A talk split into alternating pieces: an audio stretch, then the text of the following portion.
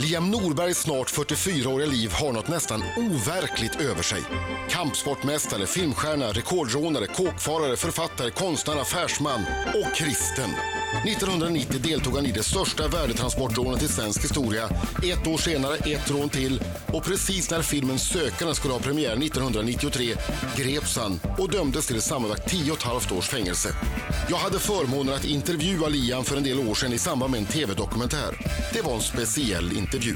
Liam var relativt nyfrälst och tackade Gud i varannan mening. Sen tog vi klippbilder när han sparkade med full kraft på en säck i en kampsportslokal. Det syntes att han var ett nordisk mästare i taekwondo, och jag är glad att det inte var jag som var säck. Nu har Liam skrivit en ny bok, Sökarnas tid, där han berättar om vägen från Stockholmsförorten Hagsätra, bankrån och filmroller till livet som kristen. Okej, okay, eftersom jag är prästson så tillåter jag att du tackar Gud en gång under den här intervjun. Liam Norberg! Vilket drama. Ja, verkligen. Hörru, Marco konstaterade att du var i toppform när du kom in här. Tränar du mycket fortfarande? Nej, det var väldigt länge sedan. Inget alltså ta- som du tränar överhuvudtaget? Nej, nej, det är... det är länge sedan. Mm-hmm. Alla ser helt chockade ut. Ja, men saknar du det? Eh, ja, jo. Nej, men just den där känslan när man går upp och kör. Mm. Spänningen, intensiteten. Du kan få det här med Marco.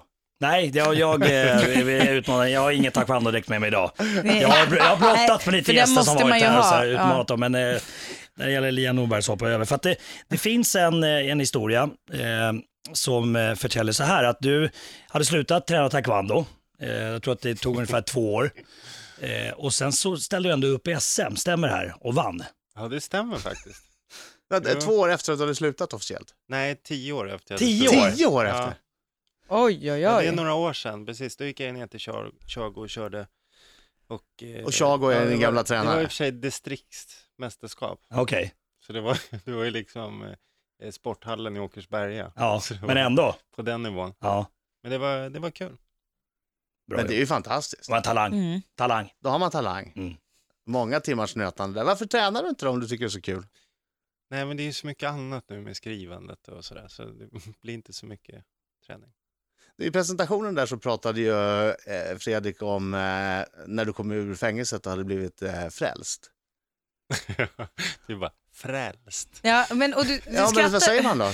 Du har blivit kristen, men det kanske du var innan också. Du var ju väldigt frälst. Det jag vill komma till, det är att du var med i ett tv-program jag gjorde då. Precis efter att du hade kommit ut. Uh-huh. Och, ja, just det, just det. Mm. Och jag och ett par tänkte, fan det här. Har han blivit, har han blivit frälst? Liam Norberg, det verkar konstigt. Men vi, vi pratade ju om det, jag gjorde en grej, men, men någonstans där inne tänkte jag, nej, men det här kanske bara är en luring. Förstår du vad jag menar? Var det fler som, som, som bemötte dig så att det här var bara en hittepågrej, eller? Alltså jag tror inte när man, inte när man träffar mig så tror man ju inte. Nej, innan, man... innan. Alltså vi har ju väldigt olika livsåskådningar i det här landet, den saken är klar. Men, eh, nej, men det för mig har varit en naturlig grej liksom. Det, har, det är inte att vara troende, det, det är ingenting. Nej, men just när du kom ur fängelset så var du ju så väldigt troende som, som Fredrik sa i presentationen. Det var ju tacka Gud i varannan mening. Ja, men för du skrattar ju lite, alltså det här är ju inte, alltså för du, du, du skrattade ju när han sa det. Att jo, det är absolut. Nästan att man får känslan av att jo, du har nej. Lite den distansen till det nu. Jo, exakt. Uh. Men det var ju, jag skrev ju Sökarnas tid tror jag. Eller om det var Insidan. Jo, det var Sökarnas tid. Nej, men det här att jag bodde hemma hos mina föräldrar under en tid. Och det var ju det var väldigt mycket skriften och så vidare. Jag studerade ju, älskade det. Jag tyckte det var otroligt spännande. Men idag har du ändå lite att det... Du, du, du skrattar åt det lite som att... Tyckte du att du själv var lite för inne i det? Eller? Jag var väldigt, väldigt inne ja. I det. Och liksom gick i typ bibelskola och åkte ut eh, i landet. Men jag menar, tron är ju någonting, det är ju en skatt. Alltså verkligen, om man förstår vad det är, det handlar ju bara om en insikt. Mm. Och, men har man insikten så är det, man, skulle inte, man byter inte ut det mot någonting annat. För det har ju med en, också med en inre frid att göra. Men var Ett det... sätt att bemöta världen att göra. En osjälviskhet att göra. Kärlek. Mm. Helt enkelt. Men var det fler som misstrodde dig än jag initialt? Mötte du det ofta? Att de inte riktigt trodde på det här. Fast jag upplevde inte att du misstrodde mig för sig. Nej, men du vet, när jag bara hörde det innan ja. Så tänkte jag och ett par till så här, det här låter ju som någon hittepågrej. Liam Norberg har plötsligt blivit djupt religiös i fängelset. Det är sånt där man läser om ja, folk som, som hittar på för att de ska få frigång, eller du vet vad jag menar. Ja. Eller men sen när vi träffades... Det sig. Ja, i alla fall jag, amerikanska deckare. Ja, ja, ja. Det, det, det, det, det, jag, det, det jag bygger min verklighet på. Det är ju där, vi, där vi lär oss ja, om hur världen funkar. Världen ja. Funkar. Ja, exakt. Ja. Men, men du hade inte någon annan som... Nej, det var ingen som sa så i alla fall. Men det är möjligt att någon tänkte eller att människor tänkte så. Ja, när vi väl träffades var det en annan sak. Men du vet, innan mm. när, vi, när vi bokade på dig och så här, det här verkar konstigt. Mm. Nåja. Ja, men jag tror att jag har alltid varit en sökare, så att uh, sen den här övergången till att, uh, att vä- för det är ju någonting man väljer. Mm. Jag vä- jag väljer jag vä- man kan ju välja att ha en tro eller välja att inte ha det. Nu i studion Liam Norberg, ny bok ute. Sökarnas tid, Örnlinga, nollpunkten, vägen ut. Mycket spännande bok. Eh, där du beskriver olika... Olika brott bland annat. Det är inte bara det, men det, det är ett, ett värdetransportrån i inledningen mm. som är väldigt spännande. Får man säga spännande? Ja, det får, jag, ja. jag har läst jag tror det fyrtio första sidorna. Eh, och det, det är spännande. Man, man sugs in i det, liksom. Det samtidigt som det är obehagligt också. Men vad menar du att man inte får säga spännande? Nej, för att det liksom handlar inte, om man att... vill ju inte idolisera nej, brottslighet nej, på något vis. Samtidigt så är det ju spännande att läsa om det. Ja. Och, och titta på det mm. på tv och så vidare och så vidare. Men det, det jag funderar på, hur mycket av det här är på riktigt som, som står i boken? Ja, så, det, det, ungefär som min förra bok Insidan, så har jag, jag har ju dramatiserat vissa inslag för att krydda och göra ännu mer spännande.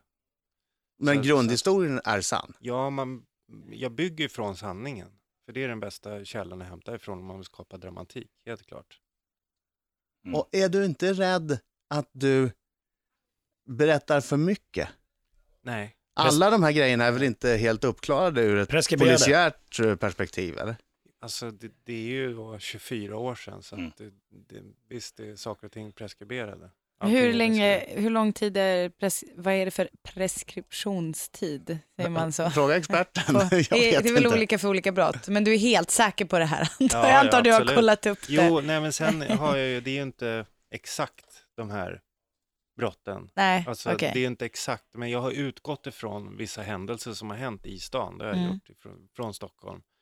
Och, och i min nästa bok, i min nästa bok nu, som är den tredje i den här trilogin då, så, och där är ingenting om mitt eget liv, men där har jag sett att jag gjort djupintervjuer med människor som har erfarenheten. Och det är samma sak där, att utgå från sanningen. Och det är ju otroligt spektakulära grejer alltså. Mm. Men har du fortfarande kontakt med människor i ditt gamla liv? Ditt kriminella liv? Nej, nej, men vi var ju tjugo då. Jag är ju fyrtiotre idag, så det är ju väldigt länge sedan. Men, men till den boken, till nästa bok, då har jag ju setat med vissa av de här killarna som har erfarenheterna och verkligen... Sådana som fortsatte med... Ja, exakt. Och det är en väldigt intressant övergång. För det är övergången från allt det här med värdetransport och den typen av kriminalitet till hur de tog steget in i affärsvärlden. Mm. Med alla de mm. sociala koderna, med, med en rätt, bra retorik. Hela, den, alltså hela klassresan på något sätt. Men inte bara klassresan in till Östermalm, utan även hur de kom in i affärsvärlden. Och ja, faktiskt vissa av dem tjänade ju hundra till hundrafemtio miljoner. På, på laglig väg? Nej, inte Nej. på laglig väg. Utan de tjänade dem på brott och sen eh, använde de de pengarna för att köpa sig någon slags eh, ja, de, de, laglig de, de, karriär. De, de åkte aldrig fast och sen så kom de in i samhället och är, är företagare idag. Har du några pengar kvar? Nej, det var länge sedan. Men så du hade tyvärr några... den här Aftonblads löpsedeln, ja, jag ska kalla det. Det du hade ju... några miljoner un- i, under någon golvplanka i köket. Ja, exakt. Jag har ju... Är inte det lite klyschigt, Liam? Jo, men det är klyschigt så här på ett skönt sätt. För att jag har, som sagt, har ju kryddat. Och det, det liksom, sa jag även till min familj innan att, eh, att jag, jag måste dramatisera vissa saker för att, för att det ska bli lite drag i texten. Liksom. Men du hade gömt fyra miljoner på, på vinden hos dina föräldrar? Nej, det hade jag inte. Hade du inte? Hade du, vart hade du gömt dem då? Nej, men alltså, jag, jag hade ju en, då en gömma eh, som var först i min lägenhet. Nej, först på mina, hos mina föräldrar och sen i min lägenhet. Men det var ju inte så mycket. Nej. Hur mycket var det då? Jag vet inte exakt mm. vad, vad det var. Alltså men det är tjugofyra, det var, tjugofyra år sedan. Men, men det var pengar som fanns kvar då. Hade det varit Marko hade han du... kommit ihåg varenda öre. Vad sa de det hade varit? Hade det varit Marko hade han kommit ihåg exakt ja, ja. öret hur mycket det var. Ja, ja. Det kan, men årtal. årtal nej. Om det var, om det var hans sambo som hade gömt dem hade han dock inte kommit ihåg. Men, men, men alltså du hade ändå en klump med pengar när du, när du liksom, säger man, muckade när du kommer ut uh, ur fängelset ja, och avtjänar alltså ditt straff. Då fanns det ändå pengar någonstans. Vi, vi, viss del av spar den, den lite grann. Ja. Spar den. Mm. Vi tar den alldeles strax. Tre minuter över halv nio klockan. Riksmorgonso med Adam, Britta, Marko och gäst i studion Liam. The Taekwondo Master. Yeah. Liam Norberg, författare till Sökarnas tid och den nollpunkten vägen ut. Och jag ställde ju frågan då. Eh, Hur mycket pengar var det i hur mycket pengar du hade undanstoppat i under, om det var under en planka i golvet i köket eller om det var det flyttades runt förstår jag ja, under och, tiden. Och, det, och sen har det blivit en planka och så har det ja. blivit en... Men vad är det så, du hade en påse pengar när du kom ut? Ja, absolut. Under min tid som ungdomskriminell då för tjugofem tjugofyra år sedan så mm. absolut så var det ju så. Det var ju det man försörjde sig på. Mm. Så att, och man har dem ju inte på banken så då blir det naturligt att man har en gömma. Mm. Men hade du den så att du kunde när du kom ut ur fängelset typ betala av skulder eller liksom kunde du använda det? Var det pengar som... Ja, det var ju, vad kan man säga, som man levde på under en övergångstid. Ja. Och jag hade ju liksom inte kommit till den nivån att jag gick till, till polisen liksom, med det. Så att, mm. men, men sen är det ju inte så mycket som, som media gjort gällande att det är liksom astronomiska summor. Hur mycket pengar var det då? Hur mycket hade du när du kom ut? Som sagt, det är tjugofyra år sedan så att jag, jag vet inte exakt. Men du klarar... Ja. Men det var... Det var jag jag, vill du vill inte säga. Nej, men det, det, det, det går inte riktigt. Men, men jag, var det miljoner jag, kronor? Jag, eller jag har försökt det? skriva... Eller jag har skrivit både i Insidan och i Sökarnas ja. tid om exakt vad som hände. Ja. Mm. För jag har ändå känt att det finns ingen anledning att undanhålla det. Mm. Men hur kände du... Liksom, var det... Direkt du hamnar i finkan, om man får säga så. Mm. Finkan är ett gulligt ord. Ja, det är ett kalanka-ord. Eh, direkt du hamnade där som du tänkte så här, nu, nu börjar jag om. Liksom. Nu, nu är min chans att, att göra, om, göra rätt. Eller, ja. eller var det liksom en, tog det, jag menar du satt inne i sex år. Var det tre år som du tänkte så här, nu jävlar ska jag börja planera nya stötar? Alltså hur snabb det är en vä- för... väldigt bra fråga för att det hände en våldshändelse i Göteborg nittonhundranittioett och efter den händelsen då tog jag beslutet att gå ifrån. Alltså en, en, en, en våldshändelse på, ja, exakt. på anstalt. Så, så att då när det här hände nittonhundranittiotre, två veckor innan Sökarna hade premiär över hela landet, då, hade, då var jag ju inte kvar. För då hade jag gått Kulturama filmskola. Ah. Danne hade ju kommit upp med manuset till Sökarna. Vi hade spelat in. Och då, så då tänkte jag att nu kör jag på det som egentligen var min dröm. Och det var att skriva och det var att spela i en film och jobba med, med kreativiteten. Men hur ofta fick du erbjudandet att vara med i olika kriminella grejer? Efter menar du eller? Ja, för du hade väl gjort dig ett namn vad jag förstått som en, en skicklig, skicklig rånare. Så det var en väldigt stor skillnad. Vi var ju typ nitton tjugo då på ja. den tiden. Och vi skyltade ju inte med det här utan det var ju som ett hemligt brödraskap. Det var ingenting man pratade utåt eller man hade gängtatueringar liksom på halsen. Fast ni hade ju en tatuering. Ni hade en... Ja, jag har inte den i och för sig. Men nej, okay. Vilket det kanske är paradoxalt. Men, eh, eh, men det var en väldig skillnad. Det var inget, inte att man visade utåt eller sa utåt. Vi lever så här och vi gör så här. Utan det var ju ingen som visste. Mm. Inte ens våran, våran bekantskapskrets. Men de... de som var invigda i det, de i den närmsta gruppen, de visste ju. Men och, händer det då att du efter det här, när du har, nu har du ju valt att nu ska du gå den, det som kallas en smala väg. Mm. Händer det ändå att folk kommer fram till dig, du jag har en sån fantastisk grej här. Ingen risk, trehundra miljoner. Jo, det hände ju en sån som är den här astronomiska prövningen som kom. Eh, där vi då skulle, fick ett erbjudande att bevaka värdetransporter som skulle komma till Europa. Och Fram, fram till den punkten när, när vi insåg vad det var, att det var undangömda afrikanska biståndspengar. Och då så drog vi oss ur. Men, det, mm. det, men innan det så visste vi inte. Och det, jag skriver ju om den händelsen i, mm. i boken här, bara också precis som du säger för att redogöra att absolut, så, så är det ju så att man kan få en ny förfrågan men där är det liksom, vill man eller vill man inte. Men så det var alltså moral... moraliska skäl som, som gjorde att ni avböjde? Ja, för att från, bör- för från, bör- från början var det inte olagligt. Det är inte olagligt att eh, betala tjugo tusen kronor för att hyra en värdetransport. För att åka från en plats till en annan plats och så vidare. Men, men sen när vi insåg vad det var för någonting. Mm. Men erbjudandet var just det, att bevaka det här. Från, från när de kom till flygplatsen och sen så från flygplatsen till, till bankerna då. I några utvalda länder i Europa. Men det, man frågar väl inte dig om det inte är shady business? Ursäkta.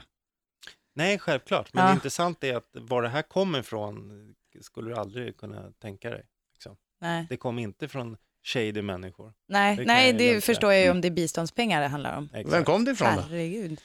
Det har jag ju valt att inte kommentera medialt. För att det blir... finns ingen anledning för mig att hänga ut människor. Ja, fast blir men... du inte sugen om det är bistånd? Alltså jag blir, jag blir upprörd att biståndspengar jo, jag jag ja, som, som ska gå till människor som inte... Mm. Att de kommer i, i orätta händer eller vad man ska Exakt. Säga. Jag blir inte sugen att hänga ut. Vad skulle hända om du They're sa? Sorry asses. Nej, men jag tror att alltså, de, de politiker... I, i Afrika som gjorde det här då för x antal år sedan. De här pengarna var på, på väg att bli gamla och gick in, ungefär som i Sverige. När en sedel blir gammal så kan du inte använda mm. den längre. Och, och då så hade det här något då som är ja, ett skikt i den översta klassen i Sverige. Och sen så kom den här förfrågan. Men jag drog mig ur. Så att det blev mm. ingenting. Det tycker jag hedrar dig. I studion har vi Liam Norberg. Woo! En fråga. När man, när man pratar om bank, bankrånare eller rånare generellt, vad är det som gör att de, gör, att de inte nöjer sig med ett rån, utan gör många, många rån? Kanske inte slut. Men, jag kan ha det. Om du gör ett stort, om du gör ett stort värdetransportrån så du har, jag vet inte, tio femtio miljoner kanske. Mm. Och ändå gör man ett rån till. Och ett till och ett till, tills man åker fast. Så jag tror att de som börjar tidigt kanske i arton tjugo års åldern, de har sett någon äldre som har lyckats och sen så tror de att de kan lyckas själva och kanske jobba väldigt hårt för det. Och det blir ju tror jag som en livsstil för dem och många kanske kommer från ett utanförskap, förorten. Mm. De har inte haft det så, ja, inte haft sådana pengar att röra sig med och sen så blir det den här livsstilen och sen så är det för att upprätthålla den. Livsstilen, tror jag. Men, men kan det också finnas ett, ett mått av, som jag tycker mig se mellan raderna, alltså på samma sätt som folk som sysslar med base jumping, de får ett otroligt adrenalinpåslag när de ska hoppa mm. ut från den här fasta byggnaden och hoppas att skärmen utlöser sig. Det måste ju vara ett skapligt adrenalinpåslag när man gör ett värdetransportlån. Och är det det Absolut. Man vill återuppleva om och om igen? Och, och hur gör du för att få det ruset eller Nej, jag det tror idag? En journalist som jag pratade med för någon vecka sedan inne på det, Robert Aschberg. Mm. Och, mm. och han var inne på det här med bokstavskombinationer. Och det har man inte pratat så mycket om. Men en väldigt stor del av de här människorna som har den här impulsiviteten, väljer det här livet, de här höga riskerna, man också riskerar sitt eget liv, även andras liv, har. Men det är ju långt ifrån alla som gör det. Nej, men det är väldigt många. Och, och tittar du på fängelser idag så ja, du tittar på folk som sitter i fängelse så är det många som har A D H D. Medicineras typ. För A D H D. Exakt, få medicin i fängelset för det. Ja, spännande. Ja, det finns en, en, en, en rak koppling mellan, ja, det, mellan jag de tror att det finns en neurologisk förklaring för att jag har hört så att du var det... chanslös helt enkelt. Ja, exakt. Du kunde inte, du bara blev så. Du, har jag du har inte diagnosen, men jag har mm. spår ah. av. Det vill säga, jag hade en impulsivitet som jag kontrollerar mycket bättre nu, men jag hade den under min ungdom. Mm. Rastlös, den inneboende rastlösheten. Och hade det varit base jump eller andra saker. Och därav valet av kampsport också, för att det är det här att det stillar den här rastlösheten. Mm. Mm. Och, och adrenalinet gör det. Ah. Skapar endorfinet och man, man får en... en slags balans tillfället. Jag har hört att bara jättesnabbt att det är att man är liksom skapade olika, alltså att det A D H D är inget nytt utan det fanns typ i grottorna därför att vissa var ansvariga för att typ hålla koll på grejer, andra var ansvariga för att hörni, nu jävlar, nu blir det fight, nu måste vi köra. Mm. Och att det är sådana människor som ja, då inte kanske riktigt funkar så bra i skolsystemet där det mest bygger på att man ska sitta still och lyssna och sådär. Mm. Så att det är liksom en, en Sen urminnes tider. Ex- exempelvis det... i Japan då, där, där det finns må- många fler i klassen än i Sverige, där får den kategorin av elever, de får uppgifter i klassrummet. Mm. Ja. Så att de aktiveras på det sättet. Exakt. Sätt. Så i min hand ett kuvert från Marie Serneholt till Liam Norberg i en fråga, vi vet inte vad det är. Det kan vara vad som helst, Liam. Börja inte veva med, med, veva fötterna. med fötter och ben och sparka har det nu. För då, då skickar jag Markoolio på dig. Precis. Ah, ah, nej, det ska vara en lårklick på... Lårklick? Ja, Liam gav mig en lårklick. ah, det var en lårklick. Oh, det där. Han la en liten klick på låret. Han har svartbälte i smör. Okej. Okay. Liam, frågan från Marie Serneholt. Vilken var det helgens absoluta höjdpunkt? Berätta. Elin Klingas bröllop. Mm. Pretty amazing. Är det, var det, är det, det är en god, god vän till dig? Gamla ja. god vän. Hon gifte, gifte sig och det var den här kyrkan på Skeppsholmen. Ah. Ja, ja, ja.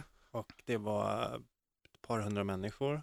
Och eh, väldigt intressant liksom, med hennes kulturvärld och hennes vänner.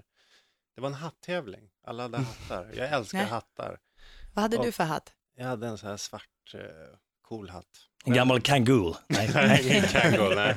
Men så var det en hattävling. Så den som vann hatt, eh, hattpris nummer ett, den hade en bok som hatt. Och nummer två var en korp. En svart korp som hatt. Vad roligt. Jag har faktiskt vunnit en hattävling. Nej. Jo, jag hade ett sytt, ett, en drake, ett kalikådjur om ni kommer ihåg det som jag hade fäst på en hatt. Men jag måste bara säga, jag läst eh, i en intervju med dig här står det. Jag gillar, det här är alltså från tjugohundranio. Jag gillar kläder i regnställsmaterial. Galon. Hade du det nej, på bröllopet? Var, nej, det hade, men det var väl lite Jill Lindeberg för tio år sedan. Inte nu kanske. Ny bok med Liam Norberg, Sökarnas tid. Tack så hemskt mycket för att du kom hit. Tack. Tack, Tack så jättemycket.